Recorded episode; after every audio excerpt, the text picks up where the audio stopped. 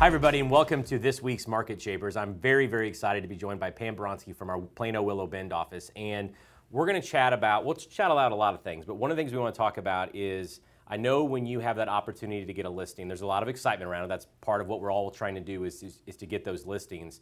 But oftentimes there are some conversations and things need to be done in order for that listing to actually be an effective listing for you uh, in your business. And so Pam's going to kind of walk us through a little bit about what she does in those situations um, to make sure that it's not just getting a listing, but it's ultimately selling a listing at the same time. Right. So welcome. Thank you. So why don't we start off with this? Why don't we start with um, your you've done the listing appointment, so like they are about to select you, or maybe it happens as their that decision process is going about. Tell me a little bit about your process when you're approaching a listing with the seller and you're kind of looking around and you're formulating what needs to be done. Okay. So generally, I will say to them, you know, how we sell and um, how you live are very, very different. so how we live our everyday is, you know, oftentimes we have lots of clutter on the counters or just what your everyday things that you use. So generally, I like to just kind of assess um, what needs to be done with respect to staging. Right. Um, if anything needs to be decluttered, removed, etc., and then the overall of how a buyer might see the house um, in comparison to other homes that are on the market as well. So, does the home need paint? Is it dated in any way? And try to have those discussions with people. And I tell them right off the bat, I'm not here to offend you. Yeah. My goal is to get you top dollar in the shortest period of time possible. And in order to do that and be competitive in this market, we have to understand what our competitors look like. Is it new construction? Is it other homes that have been updated in your neighborhood? And how can we um, really, what we look at that and how we can um, approach their home in order to be competitive and do what we need to do in a shortest period of time. And everybody loves to get top dollar. Yeah. So do you find just being straightforward like that? Like, look, I'm not here to offend you. This is the reality of it. Is are there times where you can kind of get the sense I've got to put more kid gloves on for these conversations? And um, yes, sometimes, but um, I'm probably not that person. That's good. I tell them that. I'm, Yeah. I'm not here to offend you. I Yeah. mean, we both have the same end goal, and that's to sell your home and to get you top dollar. And if you're still sitting here in 60 or 90 days when you're in a, a quick seven, 10 day market for new um, properties that are selling really, really quickly Right. for top dollar in the first less than 30 days, um, then oftentimes I'm, I'm there to tell them, their friends will tell them, You have a beautiful home, I love your home. And they say, But my friends love it, or Zillow says it's worth this. Um, so I like to be able to, um, to just be very frank with them in, in a very nice way. Yeah. But also, I have um, a stager who is that really super lovely person who, you know, we, she will come behind me and just Mop up duty. love on Yeah. them. Yeah. And and because it is an emotional Sure. process.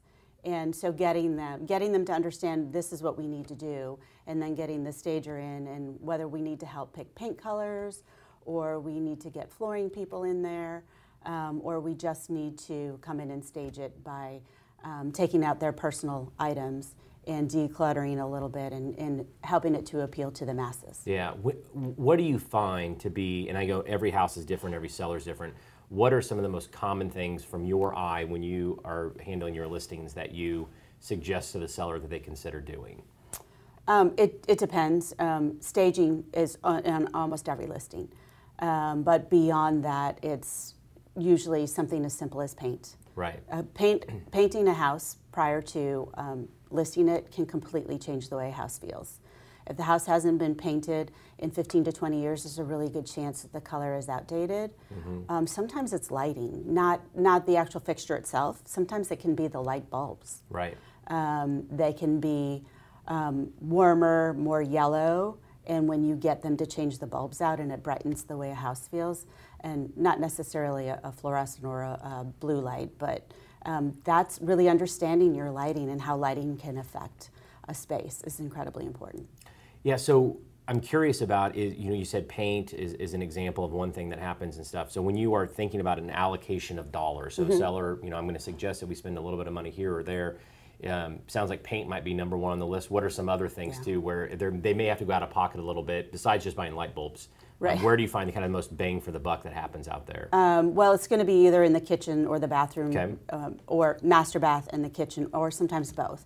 And those are big expenses, but sometimes it's just a matter of do we paint these cabinets? They're in really bad shape, and white cabinets are in, or um, is it touching up just your everyday scratches? Right. And that's not very expensive. Just um, when a buyer comes into a home, they want to feel like it's it's an emotional connection, and they want to feel like this home has been loved, and that's the emotional connection. If they feel like that the home has been loved and cared for, and it's the simple things, the scuffs on the wall or the scuffs on the cabinets or making the cabinets look new and fresh, um, that's a, a, nominal expense that can go a long way, Right. especially when looking at photos online, because that's your first contact with with a buyer, a potential buyer. Yeah, you've uh, you've talked about that. That the the first showing is really online, and that's why it's critically important. Of you know, there's the physical presence of how the how the house feels and flows when you walk through it, but then there's the online presence, and those two may seem a little different. And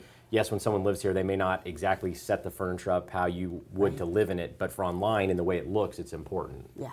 When when somebody is looking at a home, especially online, we're selling space and not people's things. And if you're not looking at the space with a critical eye from a buyer's perspective who's sitting from behind a computer, Right.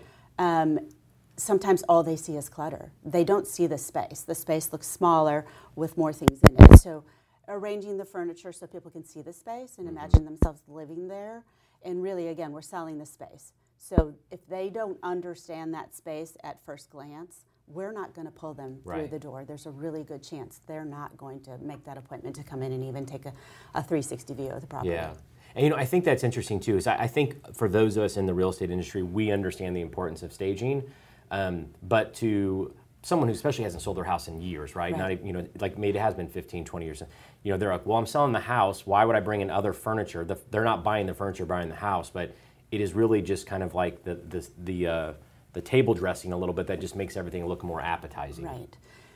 And, and what, what I do um, isn't bringing furniture in most of the time. Just rearranging what it's either have. rearranging or getting rid of Yeah. because we accumulate over time just in the way that we live Yeah. and how we live comfortably we accumulate things and so sometimes it's a matter of just hey we need to get a storage unit or can we put some of the stuff in the garage and just remove some pieces that are making your spaces feel so much smaller Right.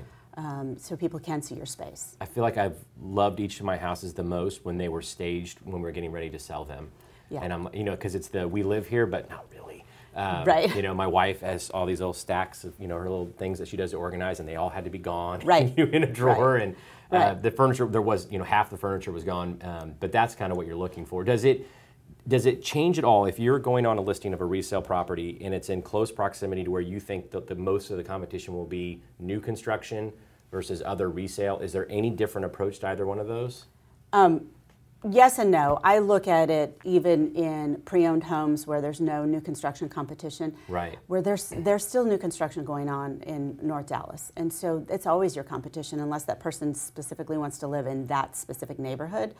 Um, it's always going to be your Right. competition. So Yeah. you always want to present, put your best foot forward. You can't go back and change that first impression. Um, once you, I mean, you can, but once your days tick on the market, and then you remove it from the market and you give it a fresh look, there's always this.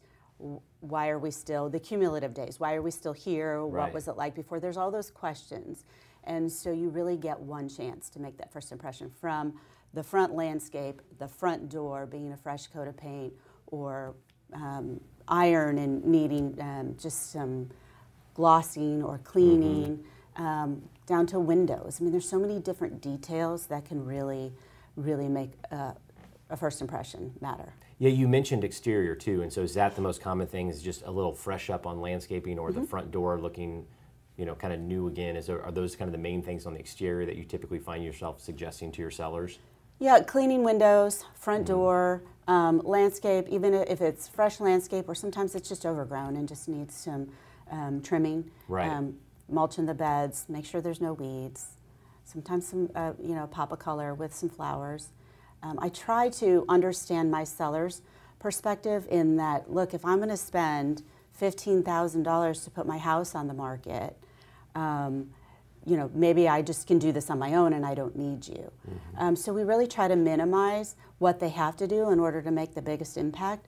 But that goes back to it, I'm going to go on to a different topic, but um, they need me because I'm the one who can tell Yeah. them what needs to be done in Right. order to. Otherwise, they're still sitting there. I mean, they can put it on the market without doing those things, then there's a good chance they'll be sitting there. Or if um, a buyer comes in and sees the home without those things done, the house will just be price reduction after price reduction Yeah. after price reduction. And there are realtors out there who will list your home without giving you that sort of advice. Where I've had 23 years of experience, and this is one of the things that I really enjoy is the aspect of being able to help them from beginning to end and not just put a sign in the yard and Right. do a little dance, say a little prayer, and hope it sells. Yeah. Well, and this is what we've chatted about uh, recently is that I, I really view our profession as a mixture of art and science. And there's the science fact of it, part of it that they used to have to come to get, get used to have to come to us to get that as well. Right. Now it's available online. They can get a lot of market stats and data and information online. It's almost overwhelmed. But then there's the art side of it, and I kind of what you've been describing is the art side of it, and that's something a homeowner can't get if they're not working with a professional who knows what they're doing and, and brings that side of it. Like based on my experience, if we do these things, this is going to improve your chances That's correct. because it is kind of a mixture. Um, how much of it is, and, and from your own personal standpoint, and then also involving your sellers at all, looking at what else is for sale around them, so that when you're asking them to do these things, the reason is is because if you look at this house down the street or behind your, you know, on the next street over, this is what it looks like, and this is what it's priced at. Well, it's important to know your market Right. always. It's important to know what your sold comps are. So when you go in there, that you understand when they say, "Hey, this home sold for twenty dollars more per square foot than you're telling me I can get for my house," you have to be able to say, "And this is why." Right. The house has been completely redone. In order to get that type of dollar, we need to be at that caliber. Um, and if we're not willing to go there, then this is the range you'll fall in, and understanding what's on the market at that time as well is going to be really important. I mean, people will say, "My neighbor sold their house for, you know, a, a lot more than what you're telling me, and that would have been two years ago." Well, what was the market like two years ago? Just Right. really understanding your market and understanding your competition. Yeah. So it's both understanding what's sold and understanding what your competition is now. I don't think that's something that I fully appreciated the first time I sold a house is when I was told, okay, let's let's go online and look at these houses because they're in roughly the same price point, same geographic area. That anyone looking at your house, they're going to be looking at these as well too, and having to think about it. Okay, they're going to walk through my house, but then they're also going to probably go and walk through these other ones as well too. What stands out? What's different? Good or bad? Right. Um, and if you don't know that, then I think it would be harder sometimes to listen to that Right. ab- advice that's coming from an agent. Right. Yeah, I frequently go up against people who do a big uh, general of an area when there's subsets in each area and Right. understanding what what you're up against and why you can't be um, considered as um, the dollars per square foot as a whole because there's bigger lots over here or the amenities Right. package is different and they just draw a, a line or a radius, if you Yeah. will um, particularly where I live. Um, there's so many different areas within Mm-hmm. the community, and understanding what each of those areas have, their lot sizes, their how they were built, and what the amenities are, and um, that's really important. So Yeah. understanding your market's huge. Yeah. And doing the research. I also get the impression sometimes that people think that staging and you know doing some painting and cosmetic improvements house, like, well, that's for a certain price point. So maybe talk about how you approach it, whether it's a two hundred thousand dollar house or a two million dollar house. I don't discriminate. I mean, Yeah. all of my properties, all of my sellers, I, I, they're all the same. I offer the same level of service to every single person. And there are $200,000 houses that need to be staged and need a critical eye um, just as well as somebody who has a $2 million house. right. Um, it doesn't matter. Yeah. Yeah, I think it's important because I think, you know, if, if you want to give yourself the best advantage, maybe even if your budget's only $1,000 on what you can do, there are things you can do with that $1,000 to give yourself a competitive edge to sell your house faster and, and for more money. Right. Yeah, and I, I like that, that idea that it's not just for this certain price point of home. It's not. Yeah. It's not at all. I believe in staging so much that I actually have a stager that I employ. And that's part of my services because I believe in it so much. I find that I get resistance from sellers if they feel like they have to pay yet again Mm-hmm. another fee. Um, and so it's just really, really important. It's just part of your value It's add. part of my value add. It's just, and- and when they hear that, they're like, absolutely. You, when you say staging, there's resistance, and then when I say, but this is something that I offer. Yeah. And um, oftentimes they want you to fully furnish their home. I don't do that because I feel like with what we we can do very well with what they have. Um, and we have accessories and we have a storage unit full of things that um, just generalize, neutralize the property.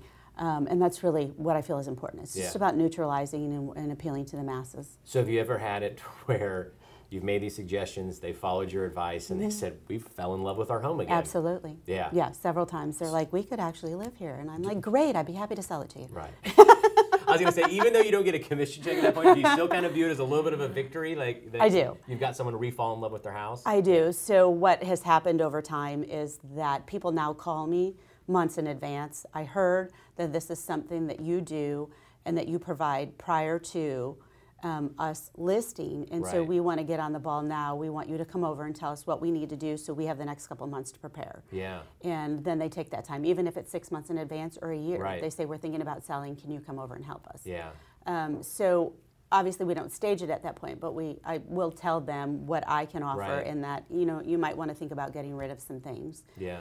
And you win some, you lose some, and sometimes people go off and do it and then either list for sale by owner or hire somebody else. But the truth of the matter, it's just it's it's just my nature. Yeah. Um, so it, I'm, I don't I don't withhold that information. I love it. No, and I think that's playing the long game, right? I Yeah. mean, if it's like you're trying to withhold, like this is somehow some confidential secret playbook or whatever, that's the long game. That's investing in relationships Yeah. with these people.